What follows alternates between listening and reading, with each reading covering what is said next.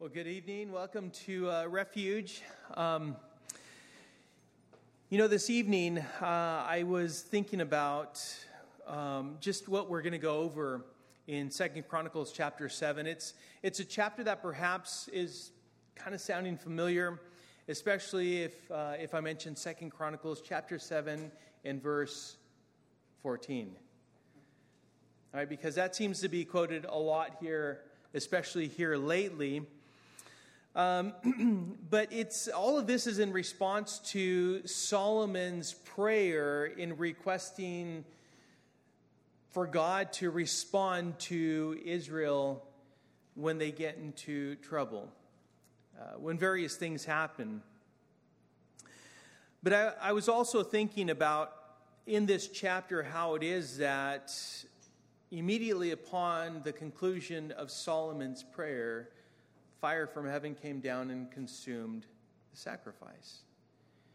And from that point on, the fire at the altar continued. There's also a time when it was extinguished. Perhaps there are times in our lives maybe uh, because of routine, or maybe because, as we know the parable of the sower, we allow the cares of this world, we allow Satan to pluck the seeds that were planted in our hearts to be picked up immediately. Perhaps uh, the soil of our hearts is, is hard. It's like falling on rocky ground. And so when the sun hits, a little bit of difficulty. It's not difficult for that, that seed to fail to take root and to produce. And so we need another visit from the Lord. We need a, a, a moment to where the Lord freshens, refreshes our spirit. Perhaps we've lost a zeal for the Lord, a, a passion for Him. We see that in the way we we conduct ourselves on a daily basis. And I'm not saying being just blatantly in sin. I'm talking about being a bit flippant, um, negligent in regards to our everyday cultivation of our relationship with the Lord, the reading of His Word, the studying of His Word, thinking about the, the deep things of God and how it is that we can bless and honor Him, how we can serve Him Perhaps uh, there was a moment when we were truly passionate about serving Him. But now it just seems like things have gotten dull or just routine.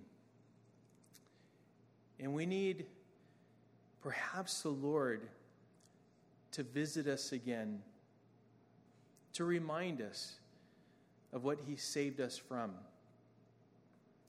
to remind us of the hope that we have in Christ, to remind us of His grace, His mercy, His compassion, His love that He has for each and every one of us. That we may respond in a way that demonstrates that that fire in our hearts once again is ignited. That it is perhaps kindled a bit to where we can allow fellowship and the reading of His Word and the time of communion with Him and fellowship in the morning. Kind of uh, add fuel to the fire, and that, that small fire can become something great and big that can impact others, and we find great joy once again. And just knowing that we belong to Him and then we respond in, by being consistent in serving Him and just being joyful in life. Because in the midst of trouble, we can know. We can know uh, that peace that surpasses all, all understanding. We can be reminded of the hope that we have in Christ Jesus, of the glory that awaits us. And we can truly, in this moment, live with the bounce in our step and be contagious causing others to ask, What is it about you? That in the midst of what we're going through today, they can still smile. There seems to be something different about you. Let your light so shine before others that they may see your good works and glorify your Father who is in heaven. We're going to see um, just a, a beautiful uh, interaction between the Lord and Solomon, the Lord and his people this evening.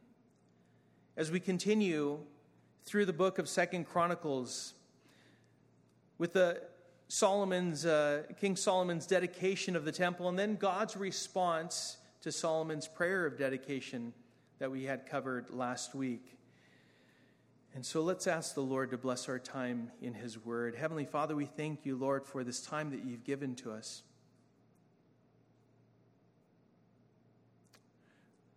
Father, I do ask, Lord, that whatever is weighing us down, if perhaps things are weighing us down, Lord, that, Lord, we, we would cast all our cares upon you. You tell us to in your word to do, to do that very thing because you care for us. We are not designed to carry those burdens. You tell us to come to you when we are heavy laden, when we are tired and weary. For with you we will find rest. For your yoke is easy and your burden is light. Lord, we, we know that with you all things are possible. And, and so, Father, help us, Lord, as we study your word. Lord, that we may gain understanding, but at the same time, Lord, wash us with your word. Pour your spirit out upon us. And Lord, may you build us up and strengthen us and mature us in Christ, Lord. And in so doing, May we be steadfast, strengthened in the faith that you've given to us, that we may be bold and confident in exercising that faith and testifying of your goodness. And so, Father, we commit this time into your hands, Lord. We ask your blessing, and we pray this in Jesus' name. Amen. So, Second Chronicles chapter 7 and verse 1 says as soon as Solomon finished his prayer fire came down from heaven and consumed the burnt offering and the sacrifices and the glory of the Lord filled the temple. And the priests could not enter the house of the Lord because the glory of the Lord filled the Lord's house. When all the people of Israel saw the fire come down and the glory of the Lord on the temple they bowed down with their faces to the ground on the pavement and worshiped and gave thanks to the Lord saying for he is good, for his steadfast love endures forever. What an awesome response, an immediate response to Solomon's prayer of dedication. At that very moment, the Lord responded, receiving the sacrifices that were on the altar. It, it, was, it was an awesome display of God's power fire descended from heaven, and the people witnessed this. They saw, can you imagine in that moment, fire descending from heaven and consuming the sacrifice that was laid upon the altar? Truly miraculous. I'm sure, I mean, if you and I saw this, I mean, I would be struck with fear, with awe. It would leave me speechless. I, I don't think I would even be able to look to the left or to the right. Just, wow. This fire consumed this burnt offering that was offered to the Lord. You remember back in Second Chronicles chapter 6, this, uh, the last chapter that we covered in verse 12, it says, Then Solomon stood before the altar of the Lord in the presence of all the assembly of Israel and spread out his hands, and he prayed. the proximity of Solomon to the altar was very close. He was not far from the very sacrifice that was consumed as fire came down from heaven, and yet it did not it did not consume him. It didn't affect him at all.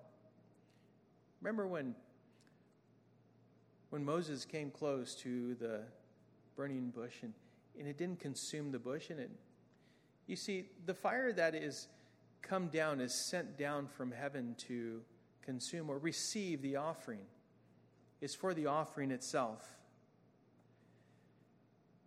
But it not only consumed this offering, but we see something else happening at the same time as fire comes down from heaven.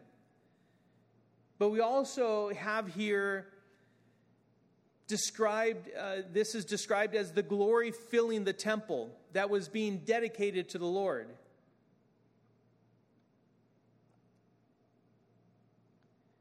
It is beyond words. I mean, this is, it can only be described as it was seen and witnessed by the people, and yet it is beyond our imagination. But notice the response of the people when they witnessed this. They feared God and demonstrated it in their assumption of reverent positions. They re, in other words, they remained there. They knew they were supposed to be there. They didn't turn and run. They maintained their positions. You see, they were expecting God to consume to receive the offering, and He did in a spectacular way. They also assumed humble postures what just took place before their very eyes caused them to fall down before the Lord. They also expressed thankful hearts in worshiping God, confessing that He is good. They said, For He is good, for His steadfast love endures forever. In that moment, they were at a loss for any other words but to say he is good. His steadfast love endures forever. And this is just another example, a demonstration, a confirmation that he is good. Oh, he's received my offering. He's received our offering. The prayer of dedication, oh, he responded to just like that. You know, Solomon wrote in Ecclesiastes chapter 12, verses 13 and 14 The end of the matter all has been heard. Fear God and keep his commandments, for this is the whole duty of man. For God will bring every deed into judgment with every secret thing, whether good or evil. I bring this up because we ought to take into consideration the fact that God is good. And when we do consider how it is that God is good and his steadfast love is eternal and he is faithful and merciful toward us, and at the same time, he will judge every deed, knowing our hearts. And at the same time, considering the fact that we have been forgiven by grace through faith in Jesus Christ. That is, in and of itself, a miracle just as spectacular is fire coming down from heaven and consuming the offering. It should cause us to respond in a humble, in a reverent, and in a thankful way a way that acknowledges the Lord as, as your God. You are drawn to worship Him with everything, the entirety of your lives. Considering that we have sinned. You know, we always quote 1 John uh, 1 9. If we confess our sins, He is faithful and just to forgive us our sins and to cleanse us from all unrighteousness, right? But the verse right after that, because we ought to acknowledge this as well. You see, the next verse requires that humility. If we say we have not sinned, we make him a liar and his word is not in us. Each and every one of us have sinned and fall short of the glory of God. None is righteous, no, not one. 1 Peter 5, 6, and 7 says, Humble yourselves, therefore, under the mighty hand of God, so that at the proper time he may exalt you, casting all your anxieties on him because he cares for you.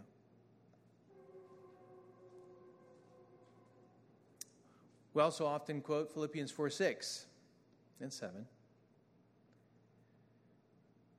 Philippians 4 6 tells us to not be anxious about anything, right? And yet, were you anxious today about anything? Something? Something. Anything. Concerned, worried, stressed out. Something was happening. And yet the Lord tells us do not be anxious about anything. But have you ever thought about what, what should concern us? What should keep us up at night? Should anything keep us up at night?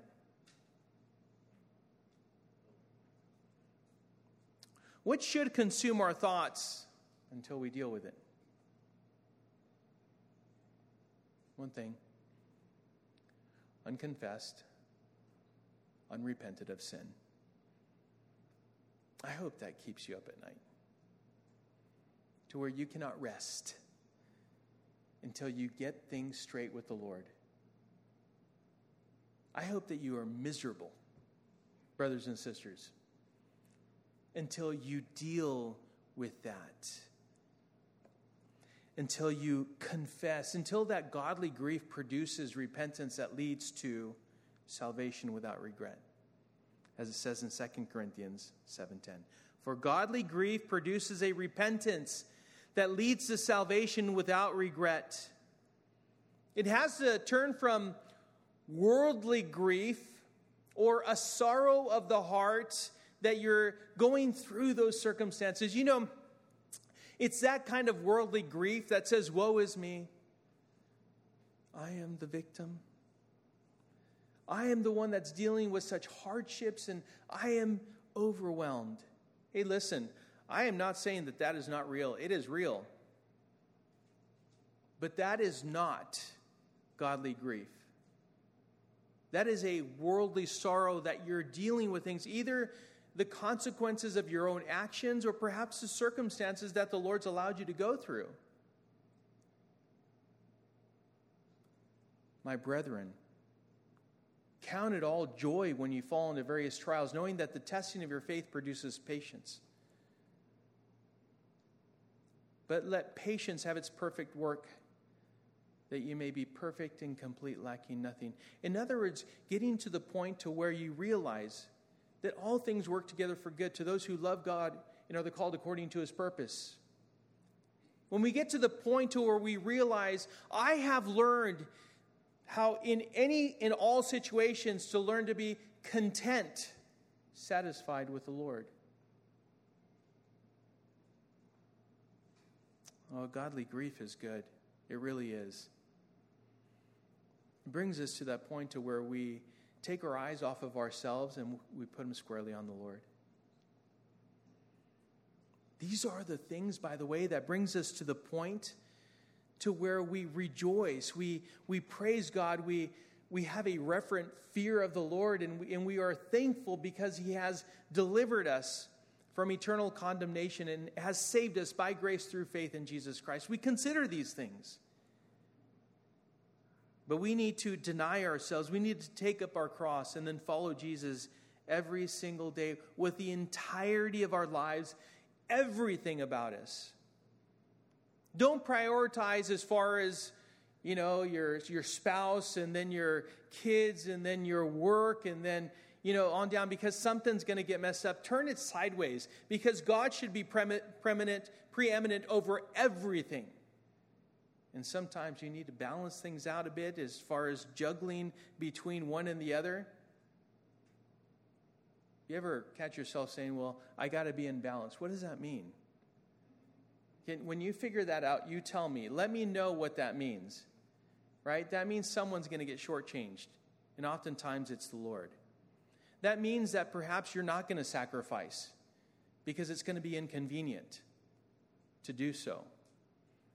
Listen, are we not called to a life of sacrifice? But that sacrifice, can you please acknowledge with me what did the Lord do with the sacrifice that was offered to him? He received it, he consumed it. It was his, it wasn't wasted. You think it was wasted? It was not wasted. Not at all. Our whole lives should be an offering to the Lord. When we yield our lives to the Lord, when we surrender to Him, then we will have that peace that surpasses all understanding in Christ Jesus. In that peace, we'll, tr- we'll guard our hearts and our minds in Christ Jesus as we submit ourselves and place our trust in Him. Philippians 4 6 and 7. You will respond to God's goodness and His love in the appropriate way with humility, with reverence, and thanksgiving. In a way that acknowledges the Lord as your God and being drawn to worship Him with everything, again, with the wholeness of your lives.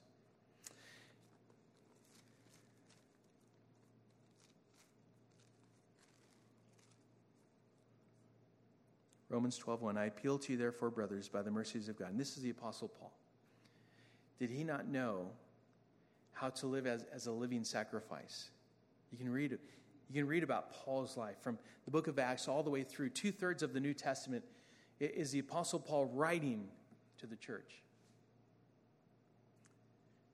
This man who was completely devoted, consecrated to the Lord, he was used by God to write this to you and I today. I appeal to you, therefore, brothers, by the mercies of God, to present your bodies as a living sacrifice, holy and acceptable to God, which is your spiritual worship.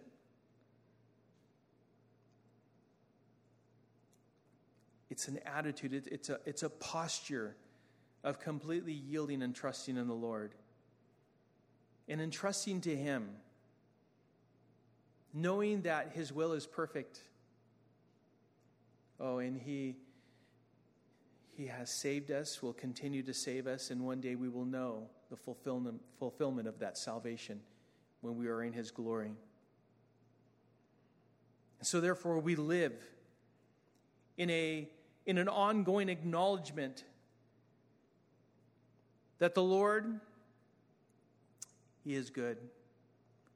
We are drawn to worship him with everything and His glory being what we desire above all. His glory, sometimes even at our expense, and oftentimes at our expense. And so, position, posture, and prayer, worshiping God with thankful hearts because He is good and His love endures forever. And so, we see this response by the people as the sacrifice is consumed as fire came down from heaven. And they bowed down with their faces to the ground, and they worshiped and gave thanks to the Lord, saying, For he is good, for his steadfast love endures forever. Verse 4 Then the king and all the people offered sacrifices before the Lord. King Solomon offered as a sacrifice 22,000 oxen and 120,000 sheep. So the king and all the people dedicated the house of God. The priests stood at their posts. The Levites also, with the instruments for music to the Lord that King David had made for giving thanks to the Lord, for his steadfast love endures forever. Whenever David offered praises by their ministry, opposite them the priests sounded trumpets, and all Israel stood. So they went from bowing down with their faces to the ground. And now they're worshiping God and they're standing as these sacrifices are being offered to the Lord, dedicating the temple to the Lord. They're standing. Now, we have learned God is worthy of extravagant worship. What part of your life is He not worth giving that to? Him. What, what part of your life are you keeping back? Now, we've learned that God is worthy of extravagant worship. Because as we see here, even, even in the number of sacrifices that were offered him, it, it was incredible. They were numerous, and, and he was worthy of it all. But we ought to consider the fact that the shedding of blood was, well, it was grotesque, it was, it was unsightly. But you know that this puts sin in proper perspective. You know, the, the life of a, a priest, as he was given these sacrifices, and basically he was, he was the one that was butchering the animals, right? And it was, it was a mess. These sacrifices, it wasn't like it was totally clean and then they put them up on the altar. No, there was blood all over the place. but it should put things in proper perspective. Because why is a sacrifice required? My sin. Because of my sin.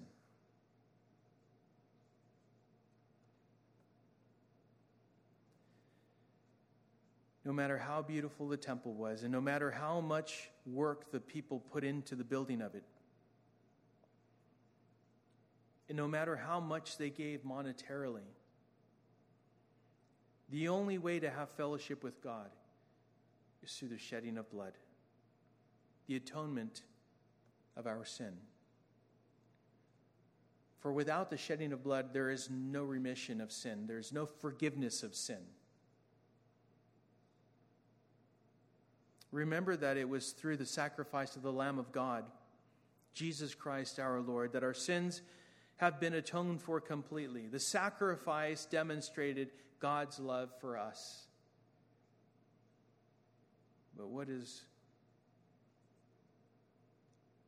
grotesque is our sin. It's our sin that put Jesus on the cross and that he willingly took upon himself as Jesus gave his life for our sake and in our place. Is that how you look at your sin? Is that how we look at our sin? Again, or do we treat it lightly? Remember, I said earlier, I, I hope that there's this godly grief that produces an, an uneasiness in, in your life, in my life, that if there's anything that is unconfessed and unrepented of, not dealt with, not given to the Lord, not repented of, that we, we just are miserable and just can't even sleep at night. Why would we hold on to those things as if that was good. we should put sin in its proper perspective. We need to understand that the sacrifice was necessary because of our sin.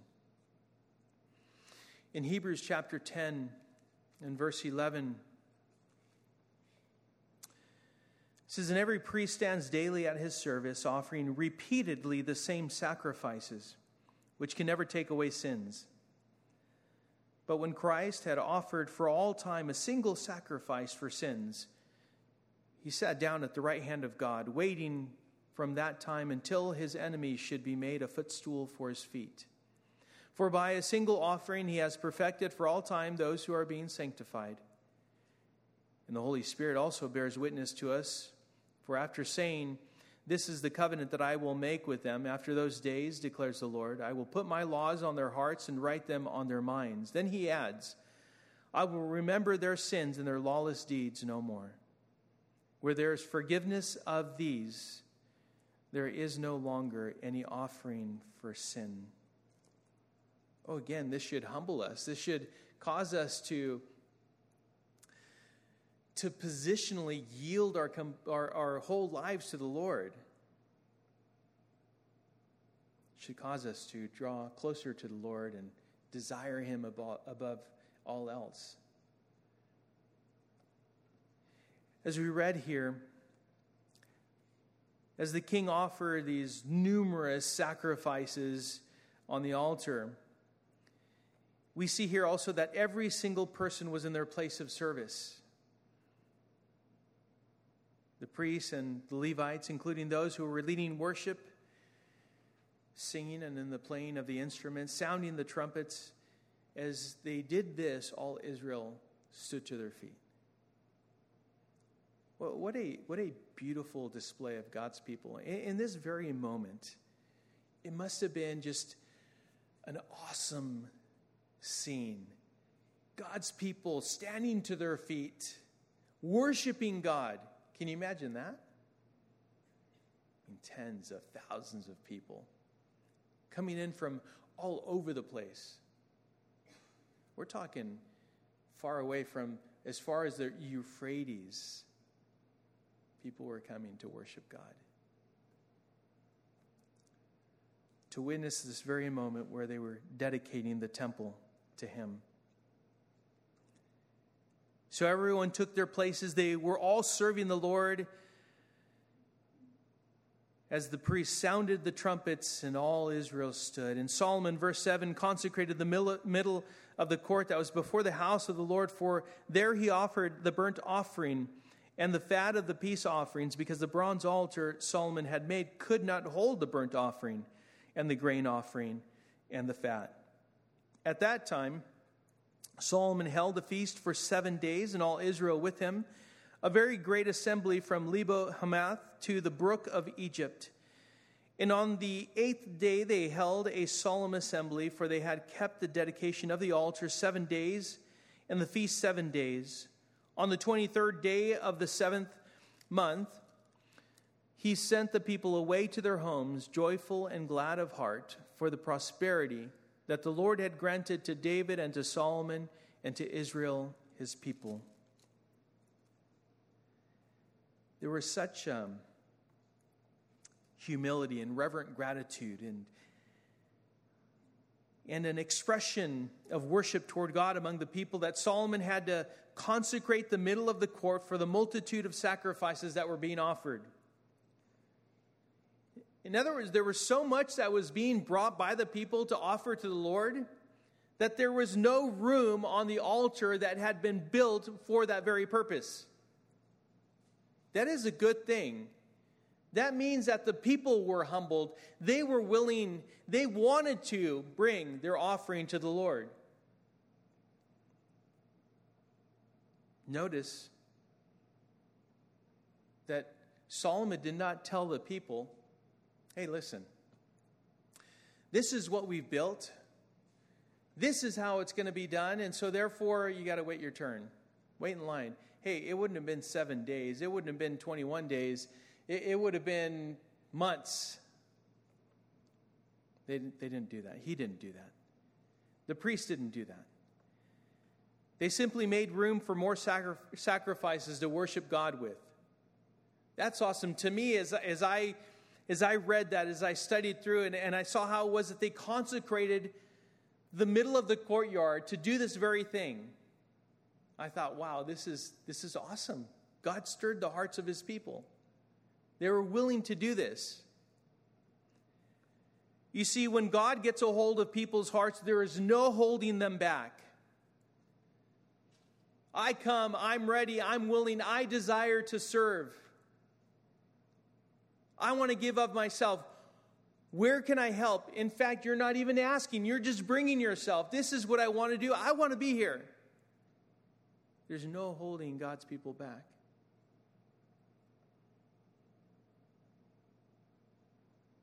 And we see this at this moment. And here we see how Solomon, in his wisdom, making room for this outpouring of the worship of God. Solomon, again, could have said, This, this is the altar. And you will all have to wait your turn, but he didn't. He modified the court, so to speak, and made room for more offerings. If God is gracious toward us, and I'm talking about brothers and sisters here at Refuge, and perhaps He entrusts to us. More people that come and desire to worship with us, Uh, to grow with us, to be discipled, to grow deeper with the Lord, then we will modify as we have already. In fact, the wall was here not too long ago. Yeah, right where you're at, Natalie.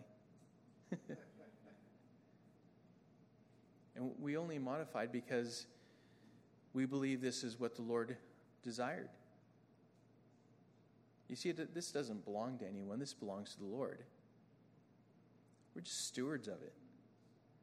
If the Lord wants to add to his church, so be it. We'll just add to it as God provides. May we be good stewards of what God has entrusted to us and make room for everyone that desires to come and worship and offer themselves to the Lord. This is what Solomon did. The multitudes came from all over, united in the worship of God, the dedication of the temple, and they held a feast for seven days after they had spent the previous seven days dedicating the altar. It was a festive occasion. And everyone went home joyful and glad of heart for all that God had provided to David and Solomon to Israel. They were singing, God is good. For he is good, for his steadfast love endures forever. If, if we all come with that attitude, that perspective, if, if we come to offer a sacrifice to the Lord,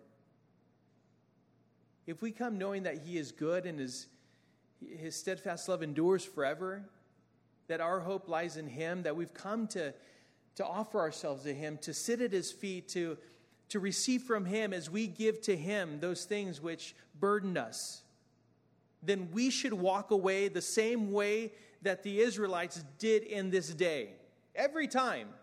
There shouldn't be one time that you come here that you shouldn't walk away the same way they did joyful, glad of heart, acknowledging God's provision and that He is good and His steadfast love endures forever. Oh, I'm full. I, I have been built up. I have been washed with His word. I've been reminded of how much He loves me. I've been reminded of His faithfulness. He is so good. That's how they walked away. Verse 11 that Solomon finished the house of the Lord and the king's house, all that Solomon had planned to do in the house of the Lord and in his own house he successfully accomplished.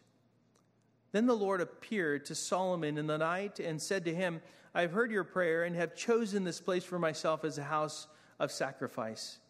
When I shut up the heavens so that there is no rain, or command the locusts to devour the land, or send pestilence among my people, if my people who are called by my name humble themselves and pray and seek my face and turn from their wicked ways, then I will hear from heaven and will forgive their sin and heal their land. Now, my eyes will be open and my ears attentive to the prayer that is made in this place. For now I have chosen and consecrated this house that my name may be there forever. My eyes and my heart will be there for all time. And as for you, if you will walk before me as David your father walked, doing according to all that I have commanded you, and keeping my statutes and my rules, then I will establish your royal throne as I covenanted with David your father, saying, You shall not lack a man to rule Israel. So at this time, after all these years, the temple, both the temple and Solomon's palace are completed.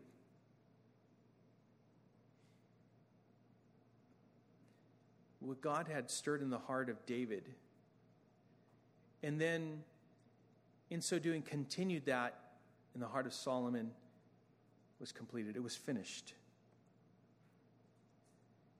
And what they had built, what Solomon and all the people had built, God consecrated. He came and he occupied, it and he blessed it with his presence. And then we have the answer to Solomon's prayer through the remainder of this chapter, verses 12 through 22, is, is the response that is God's response to Solomon's prayer. Now, you know, this is the second time that the Lord had appeared to Solomon, confirming what he had promised and what he stated to be the use of the temple and the conditions under which he would hear from his people.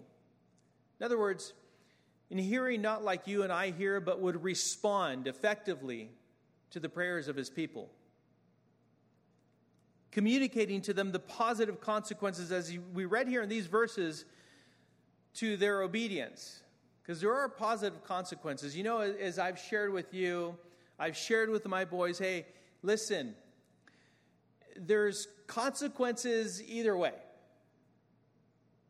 Obedience, there's consequences. Disobedience, there's consequences. For you and I, it's really that simple as God's children. Obedience, there's consequences. Disobedience, there's consequences. Blessings, and then there's discipline. Because God disciplines the one he loves, right? Remember that Solomon had asked God to hear their cries as the people cry to you, God, as they confess their sins and they repent of their sins, he asks them, please remember them and forgive them. And now God is responding to this request by Solomon. And the Lord here said when, not if, but when these things do take place, then this is what is required of them. If my people who are called by my name humble themselves and pray and seek my face and turn from their wicked ways, then I will hear from heaven and will forgive their sin and heal their land. His conditions of response for his people are, are plain. They're simple. In other words, they're, they can be clearly understood. They actually need no explanation. He will respond to humility, a repentant heart, belief, and a praying people. By the way, my people, as we learned last week, included foreigners who placed their trust in God and worshiped Him. As we fast forward to the New Testament, we know that those foreigners are the Gentiles, you and I, who have been grafted into the family of God. My people. And God promised to hear prayer made in this place from the temple or toward the temple where He said He would meet with his people. He's everywhere at all times. And yet there's just something special about the temple. It had been consecrated as a place of worship. And God said that his eyes and his ears would be attentive to the prayers made in this place. And God said that his heart would be there for all time. This is described in this manner for the benefit of God's people, for you and I.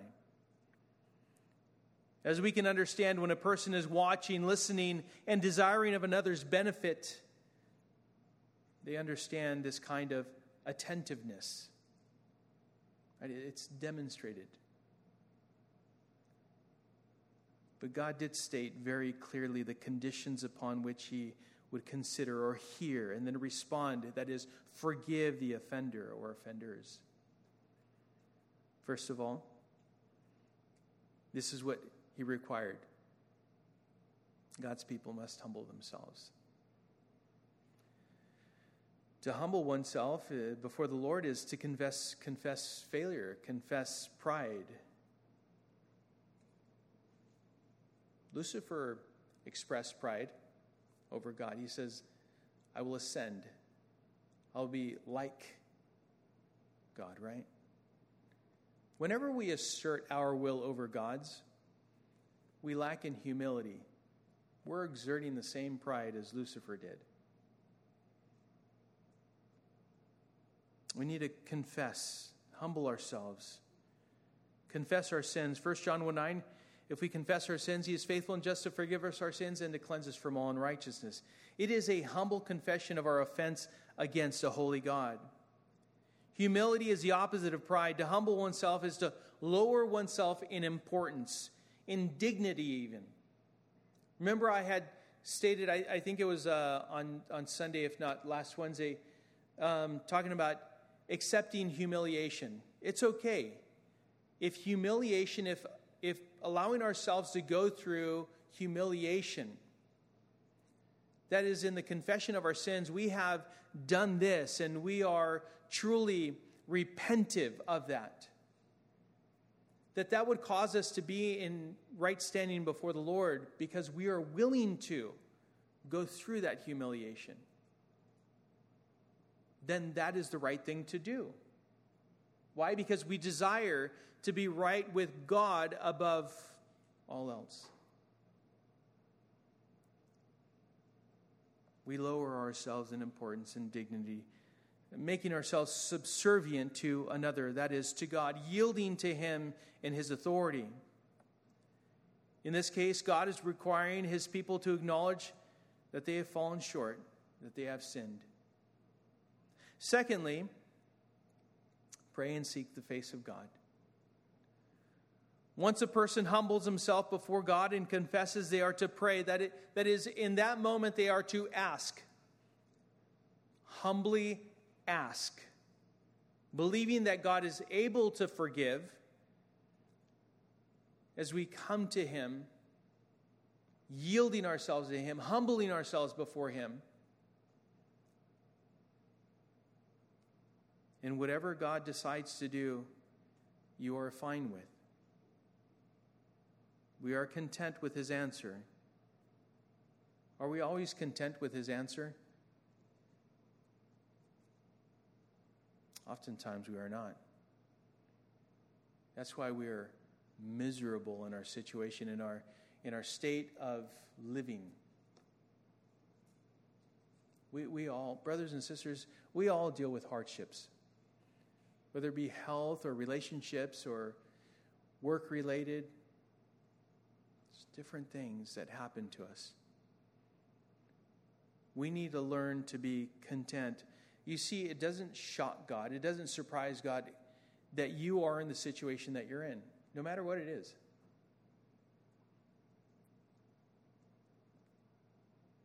He promises to be with you through that.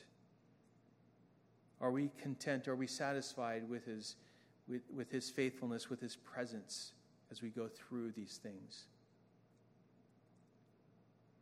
We need to yield our will to God's will.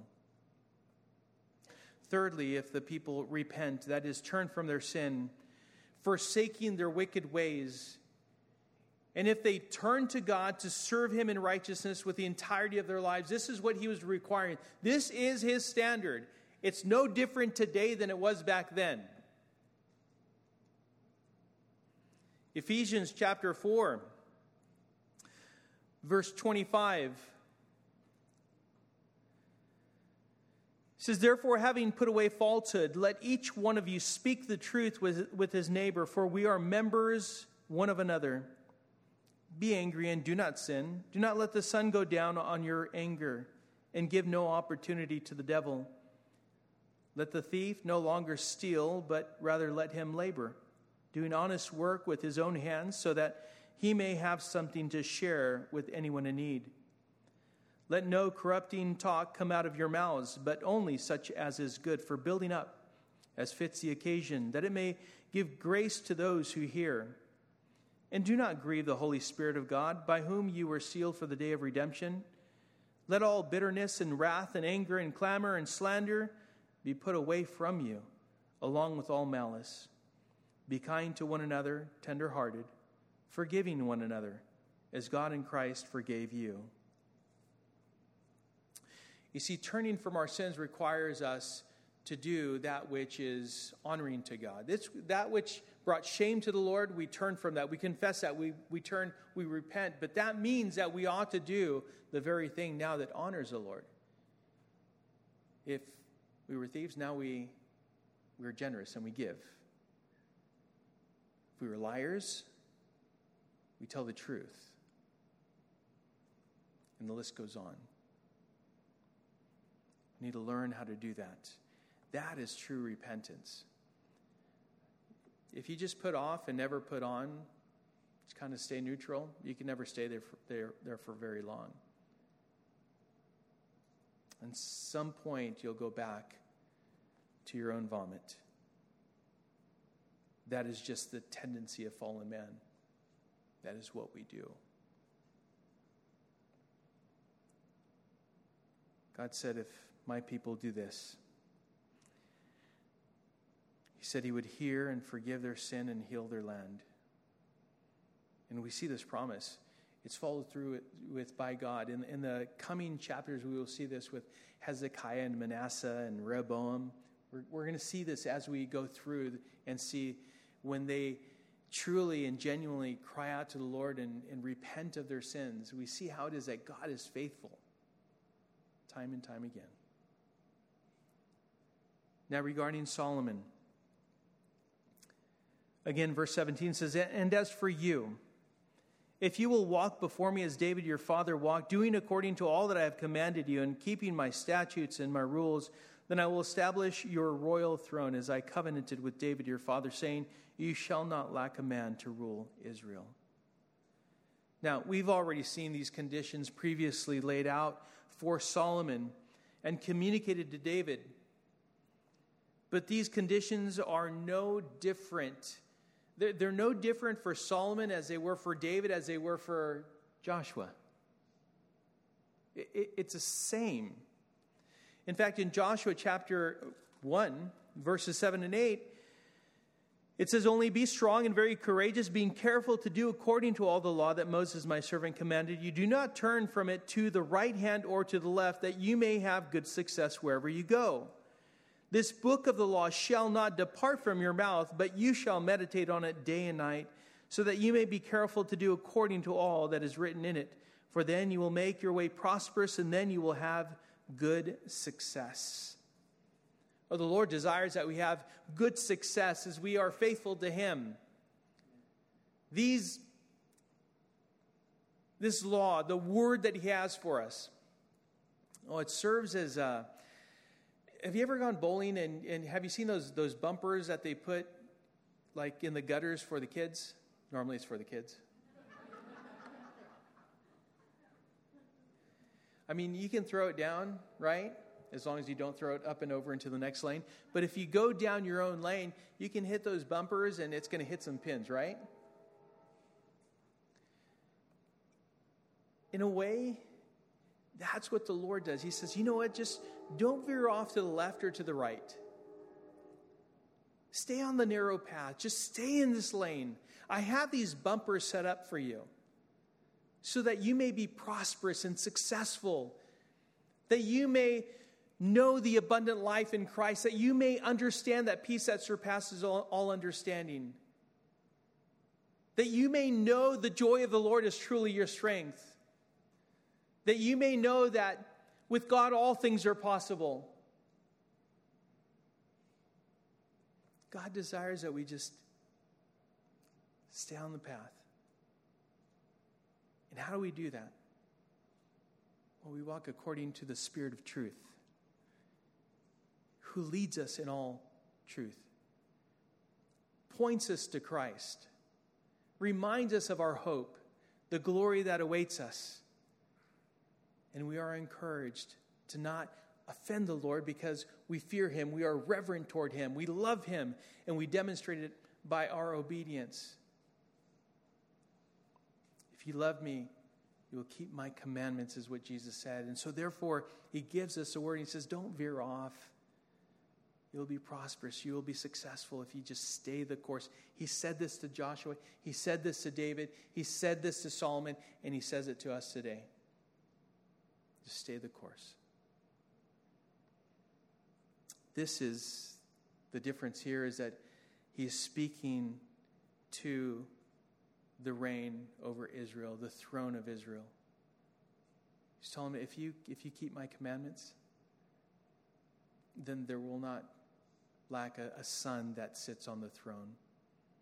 Will continue. Descendant after descendant will reign on the throne of Israel. Either way, it is specific to being successful in walking with God, pleasing Him in faithfulness to Him, and blessing Him. Not in perfection, because he, he didn't tell him in perfection. He told him, Follow me as your father David followed me. And David was far from perfect, but what was the difference with David? He had a heart after God's. That means that he was a man of repentance. He was, he was humble in that way.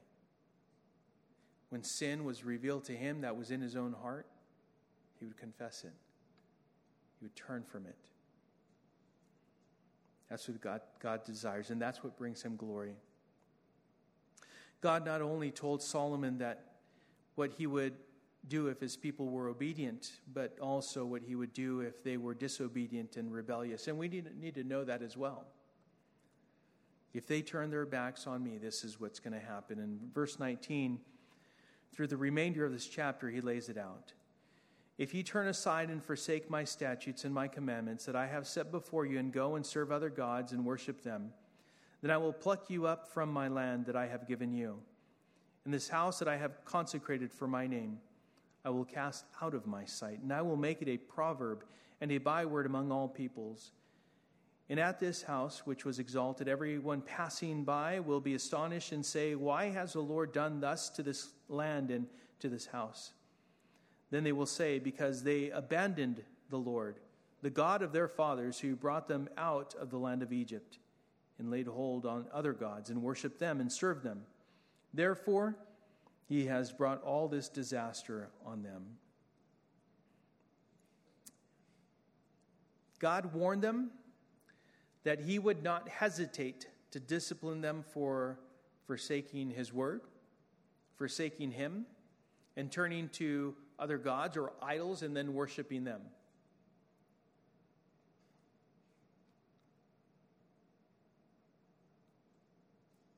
He would not hesitate to expel them from the land and the place that God has set aside that he be worshiped.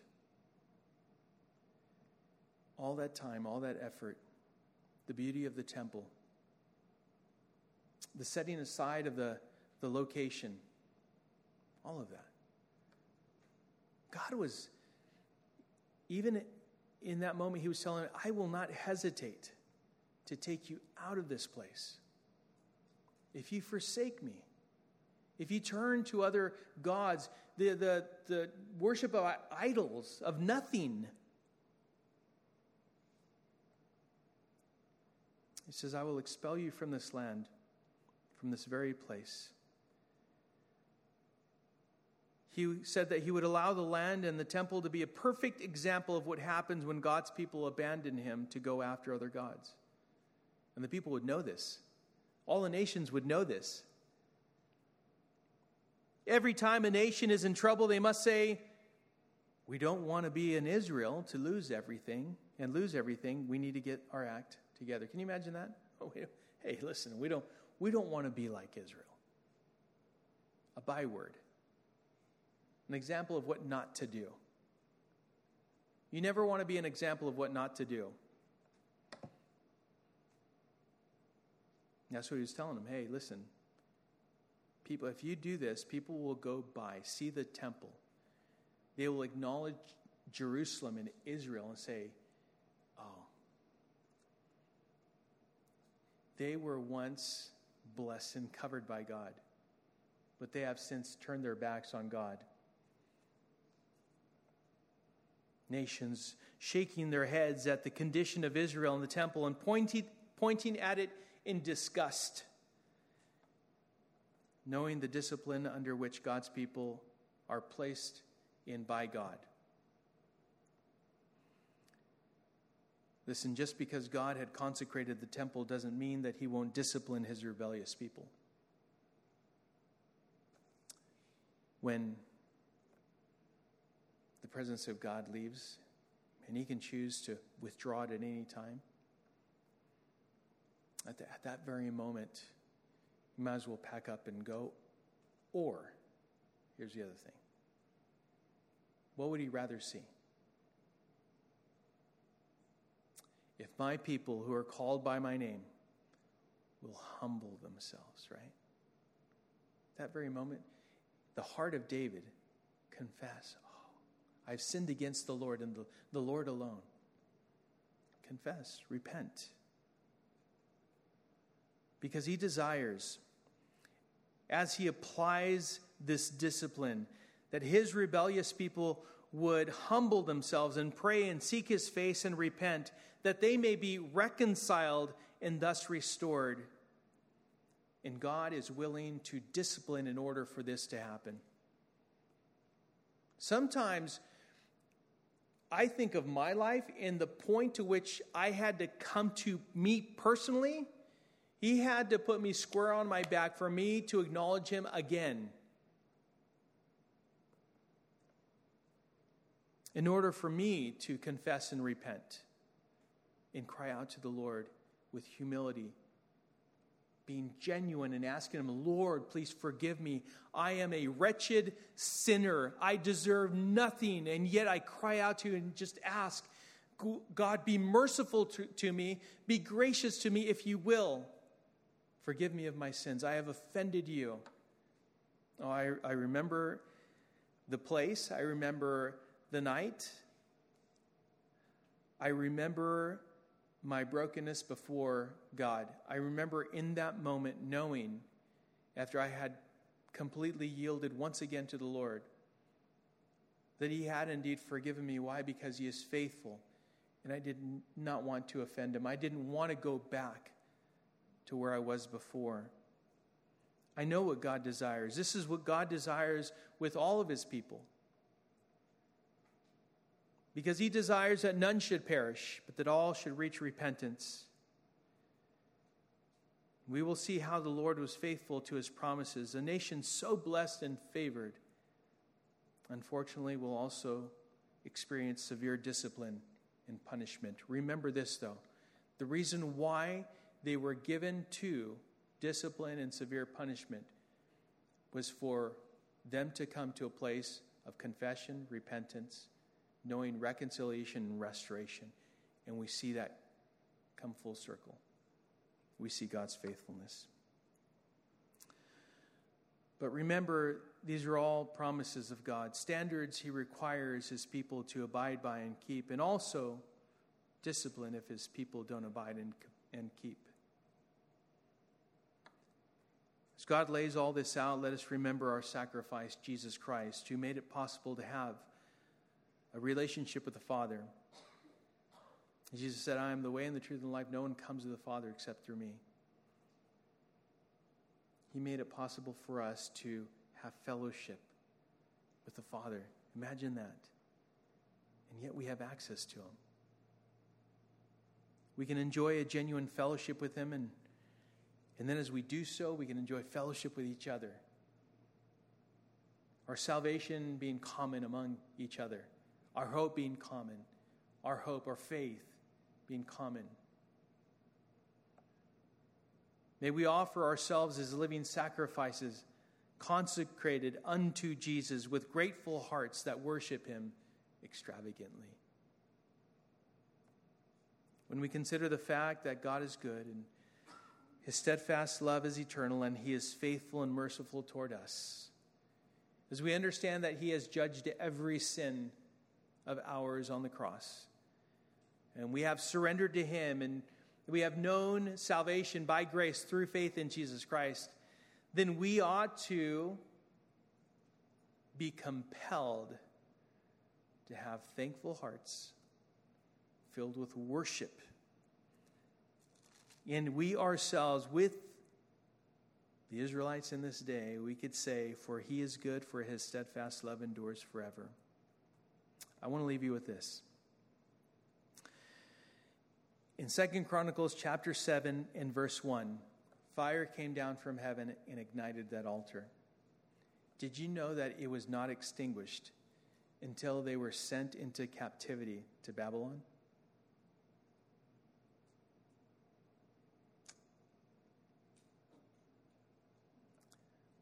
There were two times, as we have seen here, that the Lord visited Solomon. The second time was to confirm his word. Perhaps we need to be reminded that God desires to visit with us and remind us of his promises, his goodness, and that his steadfast love endures forever. May our fire, perhaps it's been extinguished at some point, perhaps it is very small. I pray that we will simply yield ourselves to the Lord, confess our sins to him, be living sacrifices, giving ourselves completely to him, desire his glory above all and that fire be kindled and grow. Our passion toward Him, our love for Him be expressed in our worship and praise for Him. Let's pray. Father, we thank you, Lord, for the love that you first demonstrated to us. Lord, you are so good. We know that you love us with an everlasting love. You are faithful. Lord, you are patient with us, and we are truly thankful for that. But we do ask, Lord, that you would forgive us of our sins. And Lord, that as your people, we would, oh Lord, express a gratitude toward you. In the way we conduct ourselves, how we live uh, in every situation, through every situation, Lord, placing our hope squarely on you. And so, Father, we we thank you for this moment. We thank you for this reminder. We ask, Lord, that you would bless us as your people. Oh, fill us with your Holy Spirit and fill this place, Lord, with your Spirit.